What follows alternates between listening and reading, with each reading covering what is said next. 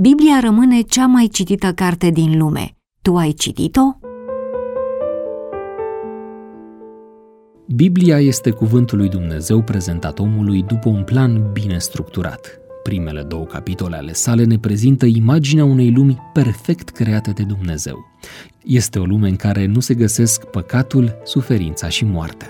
În această lume, Dumnezeu comunica direct cu oamenii. Cel de-al treilea capitol al Bibliei descrie intrarea păcatului în lume, moment în care s-a produs despărțirea omului de Dumnezeu și a apărut moartea.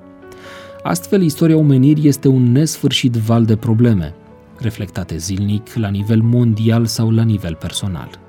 La capătul celălalt al Bibliei, în cea de-a 66-a carte, Apocalipsa, antepenultimul capitol, descrie sfârșitul păcatului, iar ultimele două vorbesc despre noua creație a lui Dumnezeu, un nou pământ unde va domni pacea și unde nu va fi suferință. După cum Biblia începe și se termină cu o lume desăvârșită, și noi putem avea parte de o astfel de experiență.